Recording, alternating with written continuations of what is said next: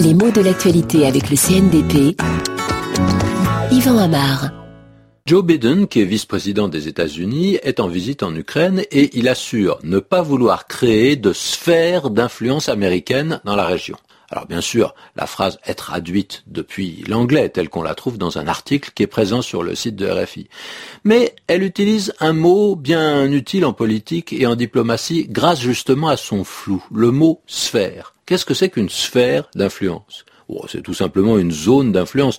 De quelle importance, de quelle grandeur? On n'en sait trop rien, ça reste assez vague. Et pourtant, l'image de la sphère, elle est intéressante. Au sens littéral, une sphère, c'est un volume qui a la forme d'un ballon, d'une boule. Mais attention, hein, c'est un mot mathématique, donc il s'agit d'une boule parfaite.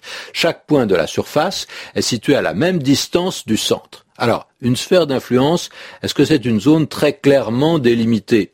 Non, au contraire ça ressemblerait plus à une bulle, si vous voulez, une bulle qu'on fait avec un chewing-gum ou bien une bulle de savon euh, qu'on fait gonfler en soufflant dans un cercle avec de l'eau savonneuse. Hein. Selon qu'on souffle plus ou moins fort, cette sphère, elle va grossir ou bien elle va diminuer. Si on souffle trop, attention, ça va éclater. Et une sphère d'influence, ça peut donc être considéré comme un domaine d'influence, un milieu où cette influence est réelle, influence d'autant plus forte qu'on est près du centre, du point d'où l'influence va s'exercer, même si cette influence, elle diminue progressivement au fur et à mesure qu'on s'éloigne.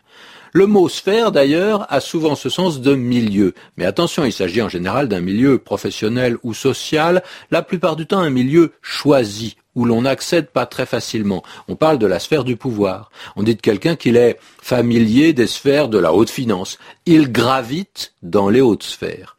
Alors nous voilà devant un cliché très répandu. Pourquoi est-ce qu'on gravite dans les hautes sphères pour dire qu'on a ses entrées dans la bonne société?